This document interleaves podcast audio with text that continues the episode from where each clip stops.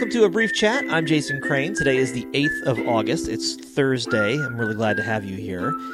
I wanted to talk today about someone who's been a hero of mine since the early 90s, and that's Lenny Bruce. When I was in college in the early 90s, I discovered in the record collection vault of the college radio station an album called Thank You Masked Man. And my friend Mike and I had a show called the Waldo and Lobby Show. I was Waldo, he was Lobby, for reasons that will not be made clear on this podcast. And we would just shove anything on there that we could find music and comedy and our own commentary, whatever it happened to be. We found this album called Thank You Masked Man, and on it, it had a track called Captain Whackencracker, which was Lenny Bruce as a children's TV show host who had his own line, you know, kind of like a I don't know, maybe like kind of a, a howdy doody show kind of thing. But Captain Whackencracker, the central character, had his own line of cereal. But the cereal, instead of a prize, uh, a toy, it came with cigarettes in the bottom. And so Captain Whackencracker coughed all the way through the sketch, and then he would, you know, get the kids to come close to the TV and you know, reach down in the bottom and get those cigarettes and light them up. At the time that we were in college, maybe still now, I don't know, but in 1992, which was the 1992 to 93 was the only school year for which I was in college. At that time, there was a national smokeout day, an attempt to kind of heighten awareness around smoking, get get people to quit. And we discovered this Captain Whackencracker sketch just before National Smokeout Day, and of course, you know we were 18 or 19 or whatever we were, and that's the kind of humor playing a track off a record with a guy coughing and encouraging kids to smoke on a national day, encouraging people not to smoke. That's exactly the kind of humor that you expect on a college radio station, and not to disappoint, we played it. That was how I discovered Lenny Bruce. However, it was the early 1990s in the era before the internet, and there was no really easy way to find out very much more about him. Uh, it wasn't like I had access to YouTube videos, to Spotify, to any of that kind of stuff. Where, you know, now if you want to hear Lenny Bruce, you can hear hours and hours and hours of his material for free. But back in those days, this re- one record was all I had access to. I listened to it a lot, and then I went to we we did actually have this was back in the era when there still were record stores. This is sounding very much like a episode of the show recorded by your grandfather. But anyway, this was back in the era when there were actual record stores, and we had one in Potsdam, New York, where I went to college. And I went and found that just, uh, I think right around that time, maybe a year or two before, Frank Zappa had released a one hour performance of Lenny's called the Berkeley Concert.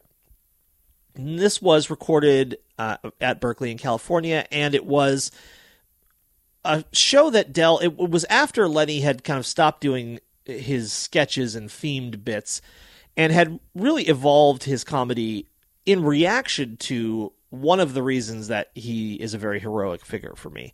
I love his comedy, period. I love the way he thinks. I love the way he talks. I love the way he structures jokes. I love the way he does entire things that have no structured jokes in them. I just I just adore him as a performer and a thinker but one of the things I came to really respect about him was the fact that he was also a, a pretty fearless pusher of boundaries. Lenny Bruce was prosecuted throughout much of his career for obscenity because he used words on stage that at the time were not allowed and talked about concepts that were not allowed.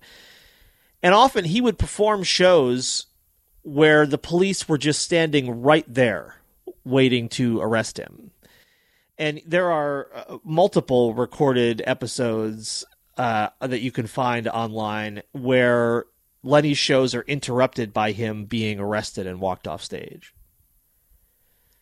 It got so that it was hard for him to get work because club owners were just too afraid of the legal ramifications of hiring Lenny to perform by the time of the Berkeley concert and his later shows that are on record as live at the Curran Theater is another great example.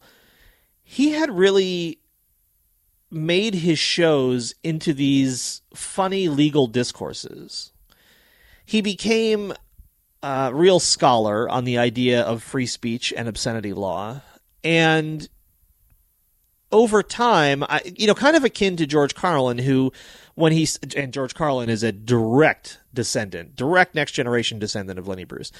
Uh, George Carlin, if you listen to his very early records, there's a lot of, you know, wonderful wino and that kind of thing where he's doing sketches that are completely formed, you know, from beginning to end. His jokes are pretty written out as well, obviously, you know, thought out. He's not he's not improvising on stage. But these are things like, you know, parodies of a radio station or parodies of the TV news and things like that. And then over time, as George Carlin kind of grew his hair and his beard out and started to think about things in a different way, his shows became much more political and much less about these little self contained segments. Well, that's the same with Lenny, except to a much greater degree, because unlike George Carlin, Lenny spent most of his career, he wasn't very old when he died, he spent most of his career battling legal authorities literally for the right to stand on stage and do his job, which was telling jokes about whatever it was he wanted to tell jokes about. Through his actions, he has largely paved the way for the generations of comedy that came after him, uh, not solely by himself. There were certainly other people who were involved there too, but I think of him as kind of the standard bearer for this idea that you can just get up and talk about whatever you want and nobody can stop you, no matter how hard they try. And they tried really hard. Now, eventually he did die um, of a drug overdose, and uh, certainly he had drug problems throughout a lot of his career. But it's hard for me not to draw a line between the fact that he spent, you know, the the bulk of his career being persecuted fairly viciously across the United States as he tried to do his job, with the fact that he had an increasing dependency on drugs and uh, you know some despondency and depression issues and things like that as I said, when I first discovered Lenny Bruce, it was hard to find anything by him. It isn't anymore. If you're a Spotify person, you can just type Lenny Bruce into Spotify and you'll find hours and hours of material. Uh, the Berkeley concert that I mentioned is on there. I think, I think both live at the Curran Theater and live at Carnegie Hall are on there. Uh, two collections of his kind of classic shorter bits, uh, of which I really want to highlight the Palladium concert, which is amazing it's very easy to find his stuff. There's an incredible box set called Let the Buyer Beware. It's I think 6 CDs and contains tons of amazing material. And I really encourage you to check him out. Now, it takes a little while if you're not a student of, you know, the 50s and 60s history, he'll make a lot of references that you might not get, and that's fine. A lot of his humor, you know, it's the references help, but it's not just dependent on that. You know, he mentions actors and stuff from bygone eras, and if you don't know who they are, then maybe that part's not as exactly as funny. But it's it's Lenny overall that to me is the the masterpiece. It's it's the entire collection of his work and the evolution he underwent as he campaigned fearlessly for his own right and the larger right of society to talk about the difficult things. As he always said, uh, a knowledge of syphilis is not an instruction to get it. We need to hear about all the bad stuff so that we know how to deal with it. And for years, in any studio I set up to record my stuff, I had this postcard that I found of Lenny Bruce and I framed. That was always the one thing in every studio space that I ever made. Uh, unfortunately, I since lost it at a time when I lost everything I owned. But I've I've just I've loved Lenny since I was a teenager. I love him still. I just listened to the Berkeley concert as recently as last night, and uh, that's actually a great place to start if you've never heard Lenny before. It's it's not a bunch of short sketches. It's a little longer, and you kind of got to stick with it. But uh, it's a kind of a beautiful expression of a person who just wanted to stand up and speak his truth. And I find that on a show like this one, where it's really all about figuring out how to live an authentic life. That for me, Lenny Bruce is a great role model.